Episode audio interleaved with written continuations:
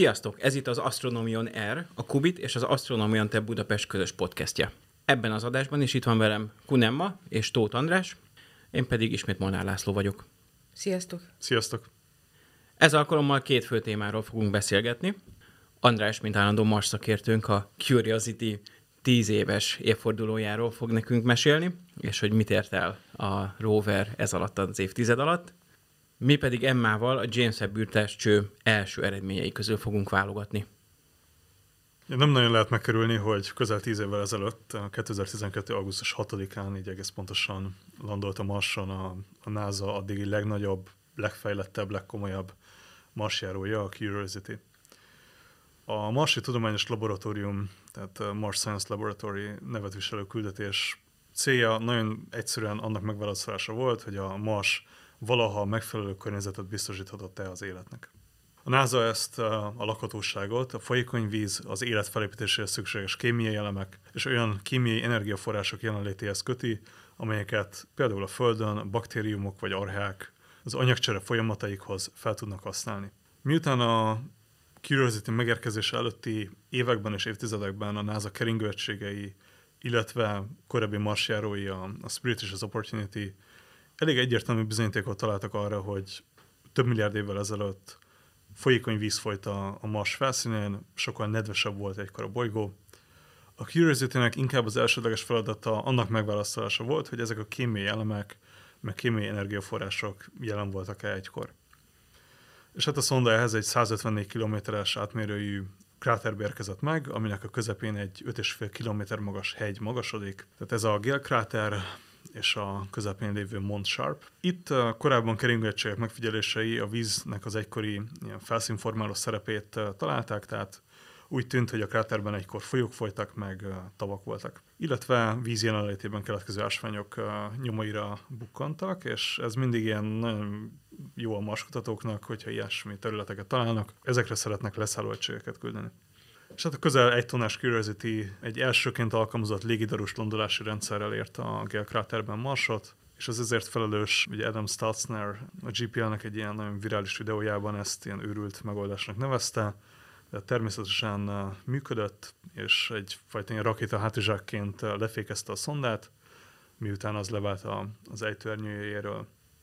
És akkor ezután óvatosan leengedte a talajra, anélkül, hogy a rakétafúvókák ilyen rengeteg törmeléket dobnának föl a felszínről, és akkor azok megsértenék a marsjárót. Itt azért a természetest azt kezeljük egy kicsit fenntartással, hogy ez mennyire volt természetes, hogy ez működött, mert ez tényleg egy olyan mérnöki elgondolásnak, illetve gondolatmenetnek az eredménye volt, ami az egyik oldalról a megvalósítható, a másik oldalról az őrült ötleteknek a találkozásánál jött létre.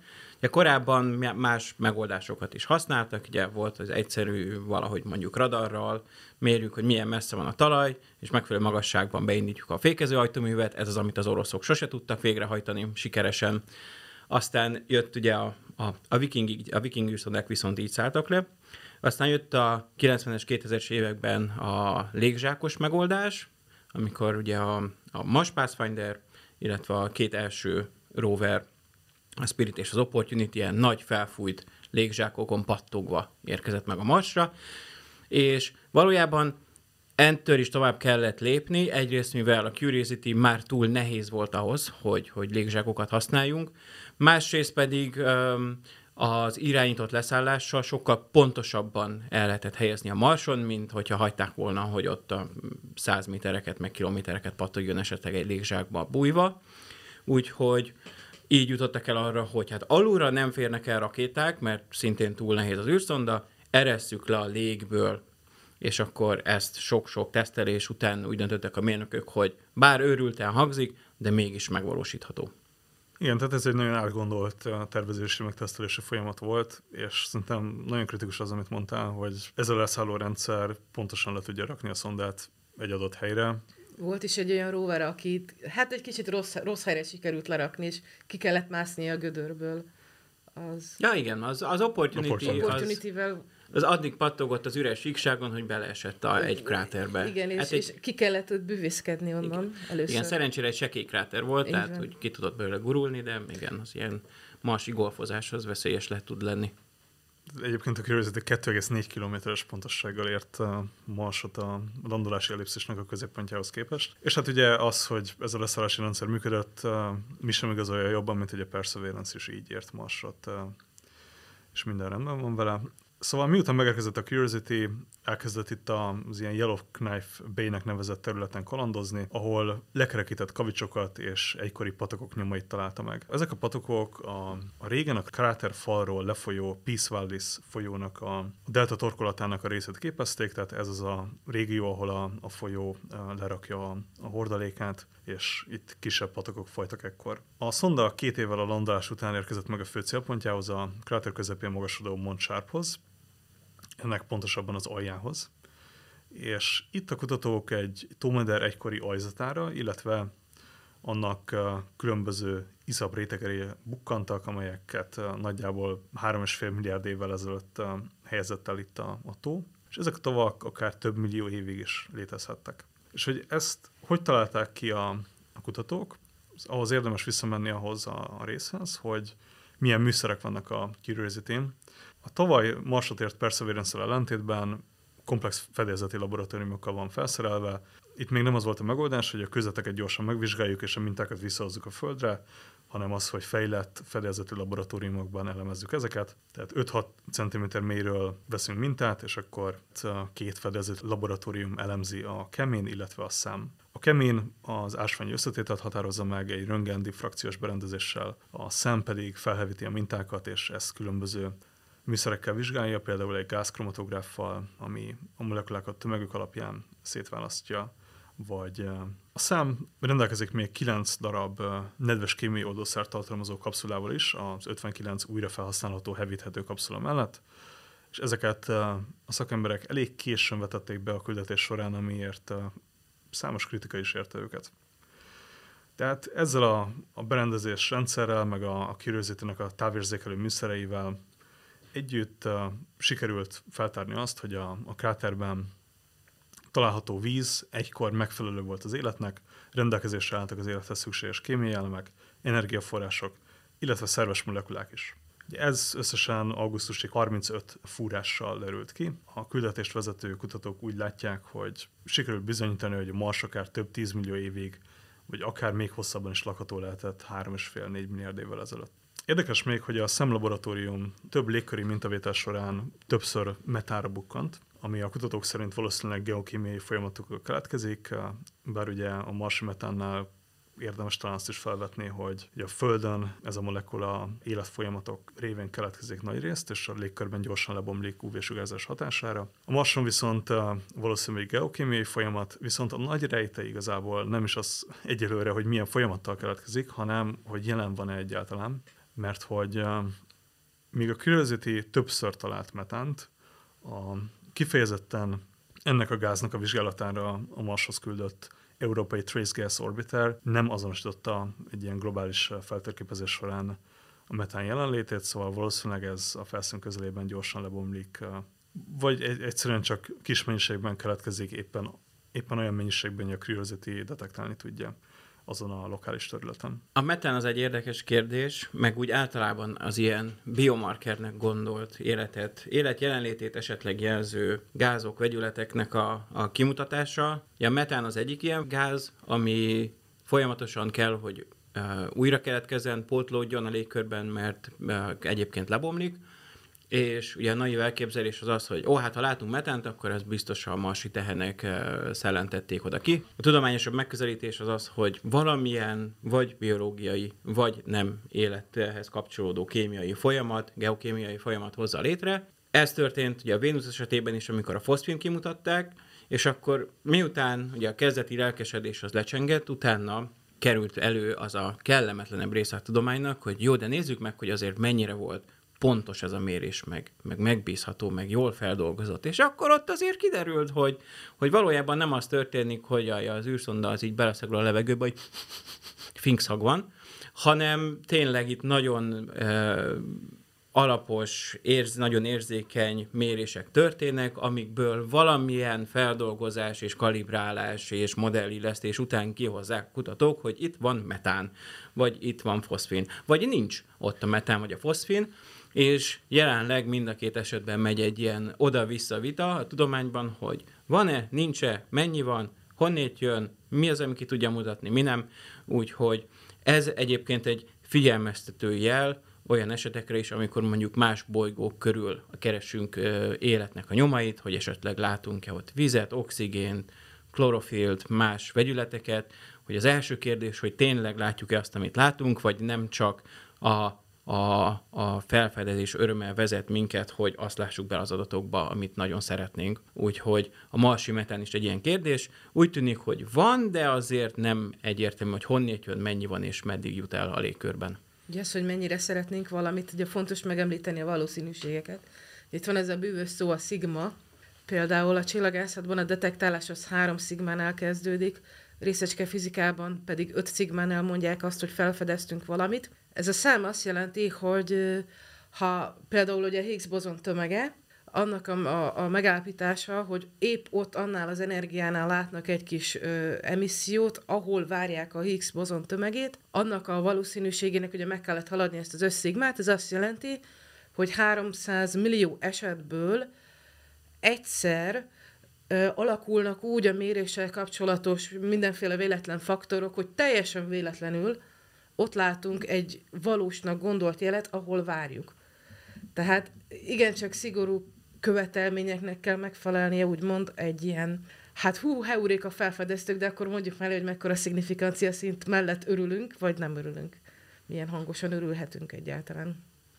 És hát a metánrejtély az nem az egyetlen, amit a kutatókat lázban tartja, hanem idén januárban jelentette be a NASA, hogy a Curiosity olyan szén-12-es izotopokat azonosított viszonylag nagy mennyiségben egy kőzetmintában, amelyek ugye földi körülmények között kifejezetten életfolyamatokban játszanak szerepet, tehát az élet az preferálja a szén-12-es izotópját. Ez, ahogy elhangzott, nem jelenti azt, hogy egykor volt élet a Marson, vagy ezek a szén-12-es izotópok életfolyamatokban játszottak szerepet, hanem egy ilyen érdekes kémiai rejtélyt hoz létre lényegében, és a kutatók 2 különböző alternatív folyamatot is felvetettek ennek megmagyarázására. És hát a Curiosity ugye 10 évvel landolt, egyáltalán nem tétlenkedik, nagyjából minden rendszere működik, annak ellenére, hogy a kerekei eléggé elkaptak. És hát a küldetésvezető Ashwin Vassavada szerint igazából most áll ilyen nagyon rendkívüli felfedezések küszöbén a Marsjáró, ami ugye 10 év után meglepő, viszont a lényeg ennek az, hogy a Marsjára most ért el egy olyan területre a Mount Sharpon,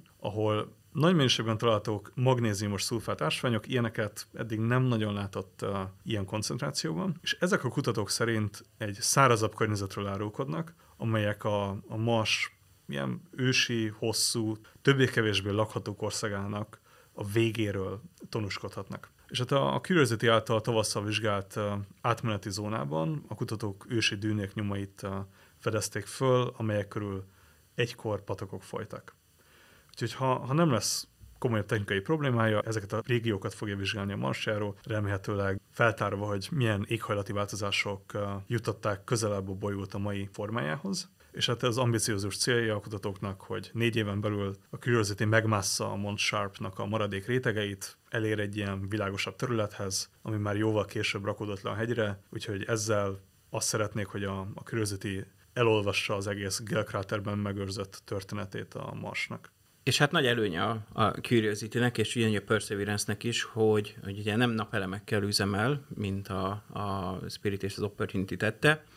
2 okból az egyik, hogy kevésbé zavarja, hogy a légkörből folyamatosan ülepszik rá ki a por.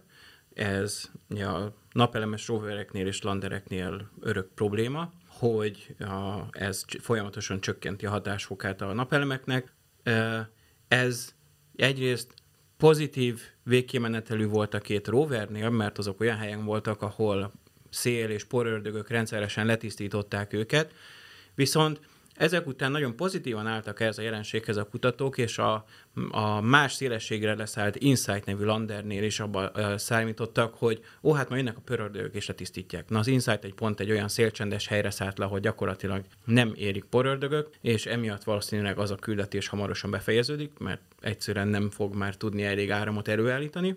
A másik fontos faktor a rovereknél az volt, hogy télen nagyon hideg van a Marson, és ezért a Spirit és az Opportunity-t igyekeztek minden télen egy ilyen kellemes, délre néző ferde lankára otthagyni, hogy minél jobban süsse a téli nap is a napelemeiket. És valójában mind a két rover végül is azért állt le, mert ezt nem tudták teljesíteni. Ez nem zavarja, se a Curiosity-t, se a Perseverance-et, azok télen-nyáron is tudnak üzemelni a Marson. Ott a megkötés az lesz, hogy a radioaktív fűtőegység, aminek a bomlása által termelt hőből keletkezik áram, az mikor fog elfogyni annyira, hogy már csökkenteni kelljen a működését, vagy előbb-utóbb ténylegesen le kelljen, hogy álljon a rover. Illetve az irányítóknak nem kell a globális porviharok miatt aggódnia. Igen, bár nyilván, hogy ez limitálja a kommunikációt, meg akkor annyira nem gurulgat a rover se, de ez olyasmi, amit át tud könnyen vészelni egyébként. Igen, most a legfrissebb projekciók szerint vagy idén év végén, vagy januárban fog az Insight-nak az energiája elfogyni.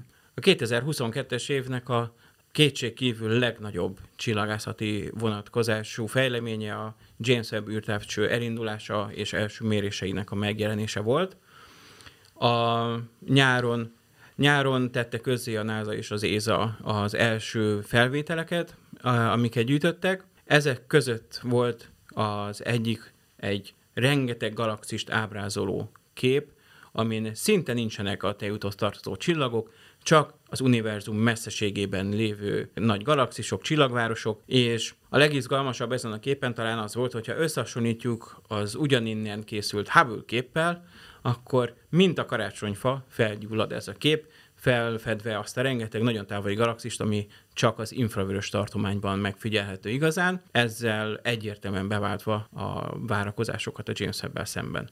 Erről az aspektusról és az extragalaktikus távoli univerzumhoz kapcsolódó első felfedezésekről pedig Emma fog beszélni. Így van, tehát július közepén publikálták ezt a képet, amiről ugye Laca beszéltél, és ezt ugye nyilván tudósok elkezdték átvizsgálni különböző módszerekkel, különböző csoportok, és bizony megtalálták az eddigi legtávolabbi lefényképezett galaxis képét is.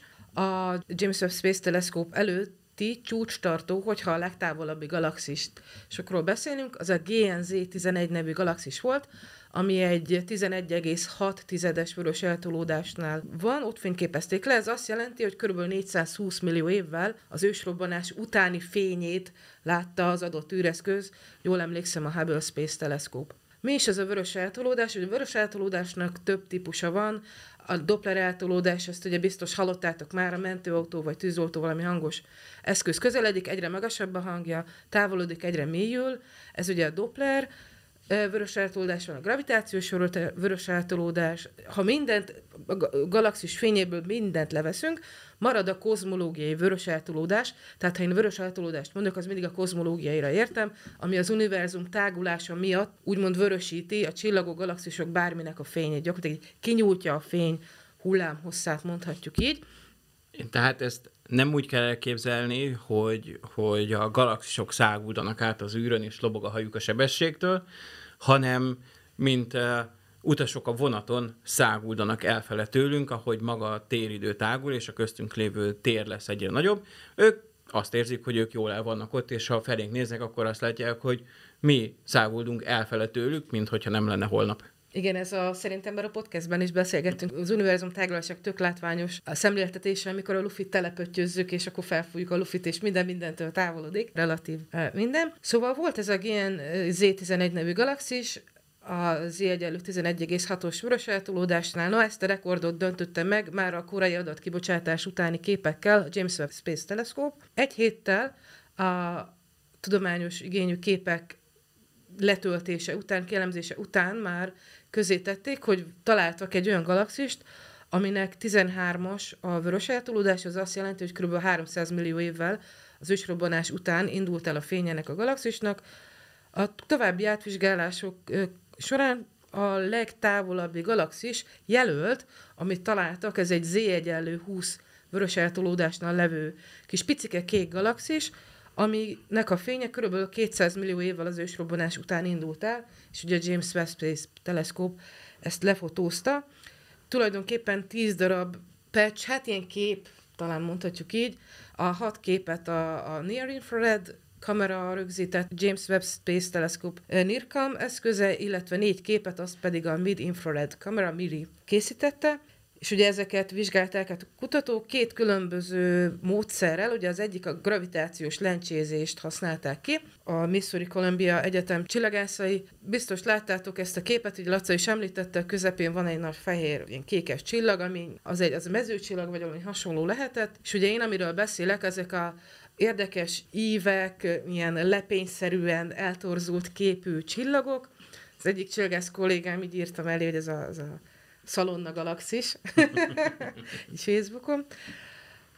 Szóval ezeket a képeket ugye kielemezték, és a gravitációs lencse hatásból szépen vissza lehet számolni, hogy annak a galaxisnak a fénye, a lencsézett galaxisnak a fénye, az nagyjából milyen vörös eltolódás rendelhető hozzá. Ezt nyilván meg kell erősíteni, tehát ezek mind galaxis jelöltek, picit talán nehezebb eldönteni ilyen távolabb jobb objektumoknál, hogy ez most pontosan micsoda. Ugye kielemezték ezt a lencseképeket, és akkor megtaláltak 88 darab olyan lencsézett galaxist, amelyek 11-es vörös eltolódástól még messzebb találhatóak hozzánk. Ugye emlékeztetőül az eddigi rekorder vörös eltolódása az 11,6 volt, most pedig a korai adatkibocsátásból már rögtön találtak 88 darab galaxist, aminek még ennél is nagyobb, ennél a vörös eltolódása, azaz ennél is messzebb találhatóak tőlünk, azaz ennél is korábbi, az ősrobbanáshoz képest még kisebb idő telt el, amíg ezeknek a galaxisoknak a fénye elindult.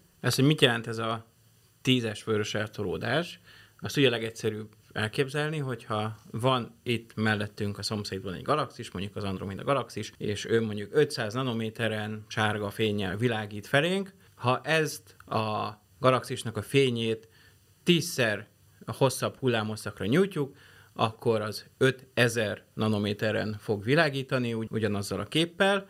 Ez már 5 mikrométer már infravörös hullámosszakat jelent. Tehát ez azt jelenti, hogy ha oda néznénk a Hubble-lel, nem látnánk semmit. Ellenben, ha nézzünk a James Webb-el, akkor ott fogjuk látni szépen ezeket a kis vörös foltokat. Erről szerintem beszéltünk is biztos, hogy miért pont infravörös tartományban működik a James Webb, hát ugye nyilván ezért. Egy kis frissítés. A másik technika az picit talán egyszerűbb a gravitációs lencsehatás módszerénél, egyszerűen hosszú expozíciós időkkel készítettek felvételeket, azaz abba a vödörbe, amiben gyűjtjük a fotont, ugye most ez jelen esetben a kamera a James Webb Space Teleszkópon, tovább gyűjtjük a fotonokat, és akkor egyre érzékenyebbé tehető az a kép, és így az Edinburgh Egyetem csillagászai találtak olyan galaxisokat, amelyeknek a vörös eltolódása 16,7 feletti. Konkrétan ez azt jelenti, hogy 250 millió évvel az ősrobbanás után indult el a fénye konkrétan ennek az egy galaxisnak, és találtak még 5 olyan galaxist, amelynek a vörös eltolódása az pedig 12 feletti. Tehát mondhatjuk azt, hogy már a korai adatkibocsátásban olyan sikeres eredmények találhatóak, olyan felfedezéseket tettek a csillagászok, amik már most definiálják a kozmológiát. Ugye ez a survey, ez a Cosmic Evolution Early Release Science Survey, ezt használják, ezt a korai képkibocsátást, ugye amit említettem, ezt a 10 képet. Volt egy másik kutatócsoport a University of Texas Austinban, ők is vizsgálták ennek a CIRS-nek a képeit, ők találtak ilyen galaxist, aminek az életkora, vagy hát ami ugye 280 millió évvel az ősrobbanás után indult el a fénye, ez 14,3-os vörös eltolódásnál található. Ezeknek a galaxisoknak a képe, amit eddig említettem, ezeknek a nagyon fiatal, kozmológiai múltban található galaxisok fényében az ultraibolya komponens igencsak erős, nagyon erős UV-sugárzóak ezek a galaxisok. Ez azért van, mert bennük nagyon sok a fiatal, forró, kék csillag, és ezeknek a fényét látjuk. Tehát tényleg a csillagkeletkezésből származó fényt veszi föl, vagy hát méri a James Webb Space Telescope. Ezek nagyon kicsi galaxisok, 20-100 millió éves, tulajdonképpen kozmikus bébik, mondhatjuk. Ez tovább erősíti azt az elméletet, ami szerint a jelenünkben, vagy hát a lokális univerzumban, kicsit távolabb is talán ettől, található nagy, vörös, behemót, elliptikus galaxisokat, a sok kicsi kék spirálgalaxis összeolvadása úgymond hierarchikusan építette föl, ugye ez a bottom-up forgatókönyve, a lentről fel forgatókönyve a galaxis fejlődésnek.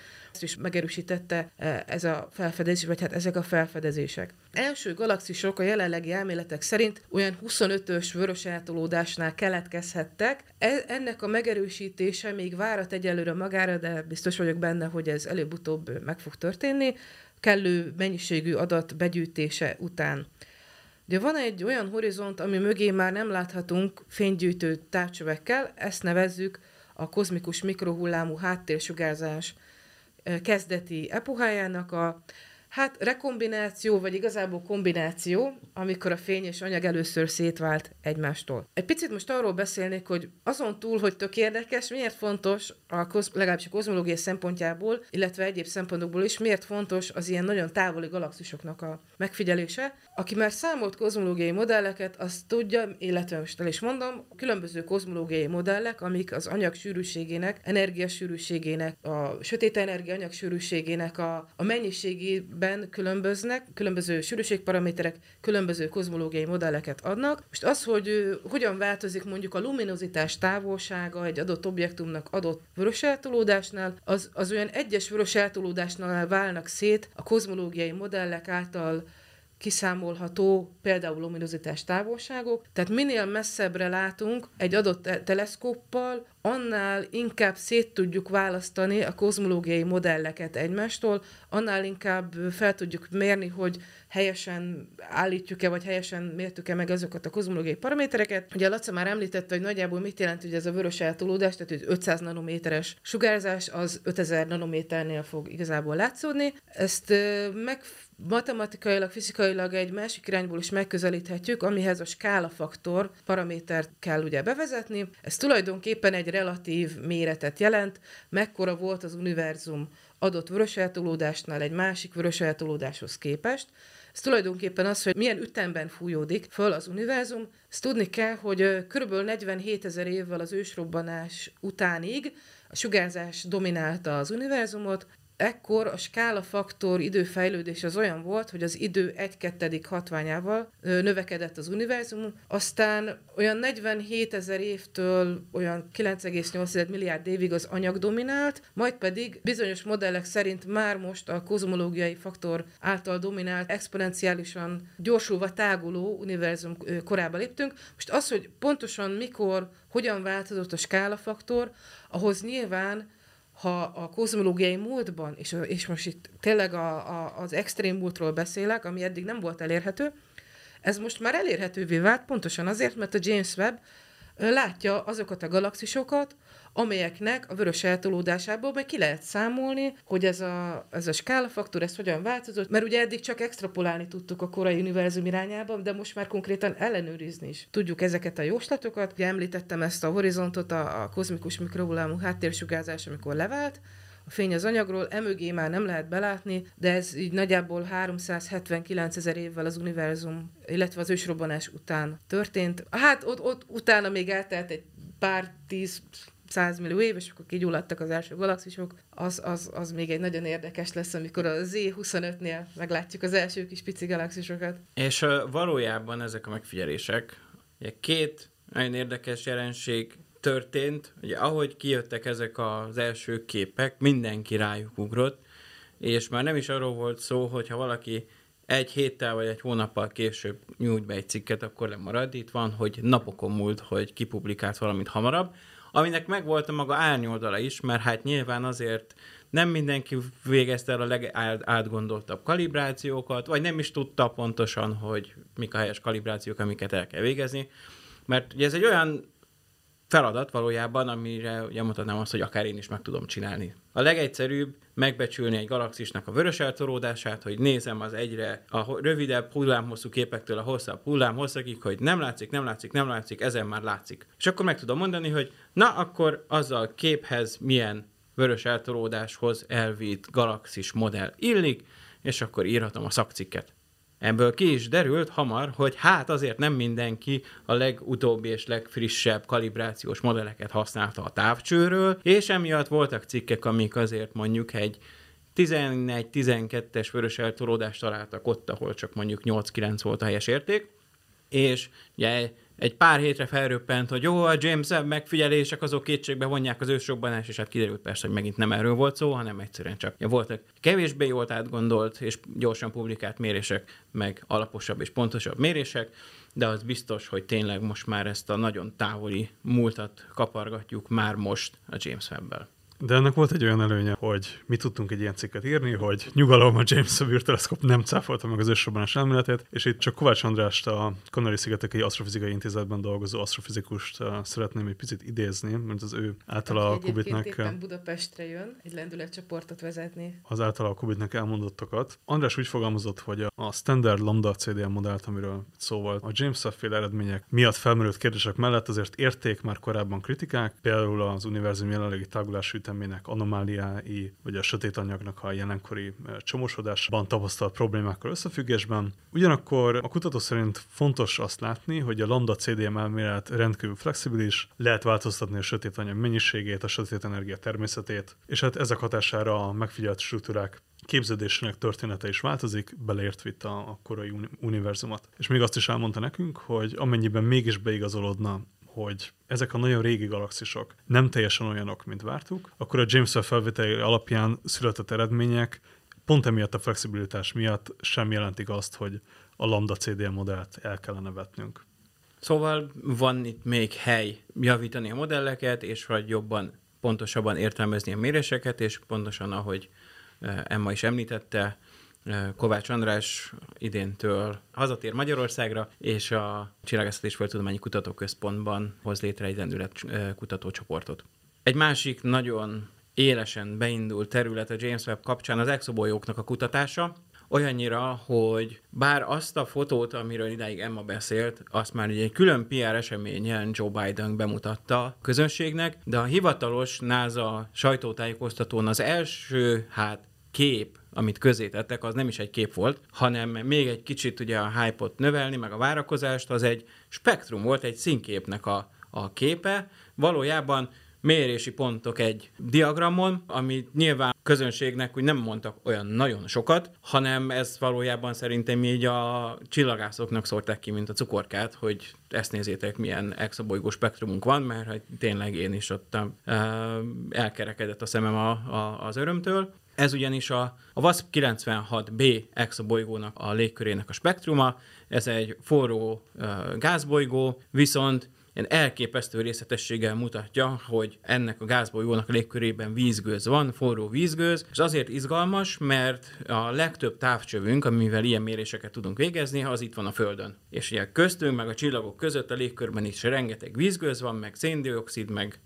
néhány másik molekula, ami pont ebben a vöröstől a közeli infravörös tartományban hoz létre spektrumvonalakat, tehát sose tudjuk igazán pontosan, hogy mikor látjuk a földi víznek a jeleit, és mikor az exobolygó körül lévő víznek a jeleit, és most James Webb az tudja azt az érzékenységet és azt a hullámhossz tartományt is, ami nagyon pontosan megmutatja, hogy mondjuk ez az exobolygó, ez egy ilyen forró vízgőz burokban dunsztolódik. És egy másik azóta kiadott eredmény, egy másik WASP felfedezésű, a WASP az egy kis távcsövekből álló földi felmérés, ami egy sor forró Jupitert és más óriás bolygót fedezett fel. Az egyik ilyen a WASP 39b, aminek szintén meg lehetett mérni a légkörét. Ennek már korábban a Hubble is fedezett fel elemeket a légkörében, a Hubble ki tudta mutatni a vízgőz jelenlétét, de nátriumot, káliumot is azonosítottak. Ezek forróak, ezek a bolygók, és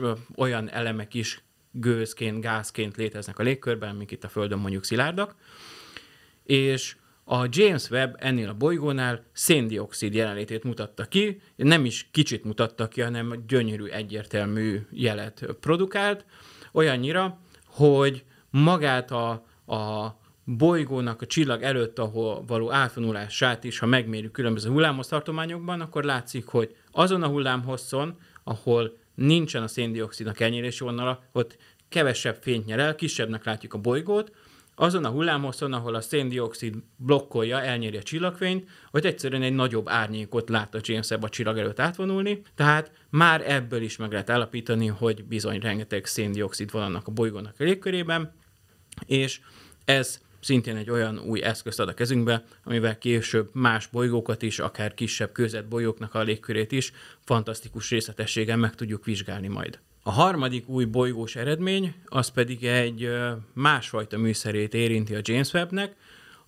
Van az űrtávcsőben egy koronográf készülék is, ami arra szolgál, hogy a kép közepén lévő csillagnak a képét kitakarja. Ezt vagy valamilyen takaró egységgel oldják meg, vagy valamilyen ügyes képfeldolgozással úgy kombinálják a képet, hogy ott kioltódjon a csillagnak a képe. A lényeg, hogy ha ezt megtesszük, akkor a csillaghoz nagyon közel látszó más forrás is megjelenik, amit egyébként teljesen elnyomna normál esetben a csillagból jövő fény, és egy ilyen fényes csillag esetében a Hipparchos 65426 nevű csillag esetében már gyönyörűen látszik, hogy ott kering körülötte egy bolygó, közvetlen képalkotással meg tudtuk figyelni ezt a bolygót. Ugye erre már volt példa korábban, tehát ismerünk olyan bolygókat, amiket látunk közvetlenül, de ez volt az első mérés, amit maga James Webb készített el ezzel a koronográffal, és ezt is kiválóan bizonyítja, hogy ez a műszer is nagyon jól fog működni. Ez azért is fontos, mert így a bolygónak a tulajdonságait sokkal jobban tudjuk közvetlenül megmérni, meg tudjuk mérni közvetlenül, hogy mondjuk milyen meleg az az exobolygó, hiszen látjuk a hősugárzását a csillagtól függetlenül, meg tudjuk mérni a pályáját, hogy ugye néhány évet várunk, hogy keringen a csillaga körül, úgyhogy ez is egy nagyon jó, új, szép eredmény, és nagyon ígéretes a jövőre nézve a James Webb mérési potenciáját illetően. Lesz itt a következő 50 évben, te jó ég. Igen. És ugye nem a James Webb lesz az egyetlen koronográffal szerelt űrtávcső. 20-as évek végére elkészülő Nancy Grace Roman űrtávcső szintén fog tartalmazni koronográfot, az ilyen Hubble méretű távcső lesz, viszont szintén infravörösben szintén koronográffal lesz felszerelve, úgyhogy rengeteg ilyen közvetlen bolygó megfélést várunk majd attól is. Egy másodpercre kanyarodjunk vissza itt a végén a kozmológiához, mert szeretném promózni még egy szintén augusztus végén megjelent cikkünket, Mi van ott, ahol nincs semmi címmel. Emmával nagyon mélyen belementünk abban, hogy milyen kapcsolat lehet a semmi, tehát a kvantumvákum, illetve a világegyetem tágulása között, és ezt ajánlom mindenkinek, mert csomó érdekes részlet kiderül arról, hogy a semmi sokkal izgalmasabb, mint ahogy ezt bárki is gondolta volna. Amikor a semmiből lesz valami. És a végére még egy időszerű esemény, ami nekünk még a felvétel idején a jövőben van, valószínűleg mire ezt halljátok, már megtörtént. A szeptember 26-án fogjuk az első kisbolygó eltérítés-szerű kísérletet végrehajtani. A NASA DART nevű űrszondája fog elrepülni a Didymos nevű kettős kisbolygóhoz, és a rajta lévő és leváló becsapódó egység az a Didymosnak a holdját fogja eltalálni. Ugye nem magát a kisbolygót fogjuk eltéríteni, mert az sokkal nagyobb erőhatásra lenne szükség, hanem a holdnak a pályáját fogja ezzel módosítani a becsapódó egység, és ezután meg lehet figyelni majd pontosan, hogy hogyan változott meg az ismert becsapódás hatására a holdnak a keringése a fő kisbolygó körül, plusz ugye maga az űrszonda felderíti ezt a kisbolygó párt, hogy néz ki, milyen kráterek vannak rajta, milyen alakú, és mit okoz a becsapódás majd a holdon, mennyi törmelék dobódik ki. Ugye ilyenre volt már példa, csak akkor üstökösbe csaptunk bele egy becsapódó egységet a Deep Impact missziónál. Ott például egy teljesen váratlan eredmény volt, hogy nem tudtuk megfigyelni a kráternek a létrejöttét, mivel hogy annyi port és jeget dobott ki maga a becsapódás, hogy eltűnt mögötte a becsapódó egység és a keletkező kráter, és csak nagy-nagy szerencsével később egy másik űrszonda odavaló eljuttatásával lehetett megfigyelni, hogy valójában milyen kráter jött létre ettől a becsapódástól, úgyhogy vélhetően egy jövőbeni adásban vissza fogunk ott térni a DART misszió eredményére is. És hát a szeptember vége az űrkutatási szempontból elég sűrű, mert hogy a Juno Jupiter szonda el fog haladni az Európa hold mellett szeptember 29-én, ami szintén ugye évtizedek óta nem volt erre példa, úgyhogy ez szintén egy ilyen nagy esemény lesz a bolygókutatók számára. Valószínűleg ezzel vázoltad a következő podcast. Igen, úgyhogy lehet, hogy most már így előre megtervezzük a következő adásnak a programját, de ezúttal köszönjük a figyelmet, ez volt az Astronomy on Air 2022 őszi első adása, már nem is tudom, hogy melyik sorszámnál tartunk, de ezúttal is minket hallottatok, köszönöm Tóth Andrásnak és Kun Emmának az ezúttali részvételt is. Kövessetek minket a megfelelő felületeken, olvassatok minket a Qubiton, és köszönjük a figyelmet. Sziasztok! Sziasztok!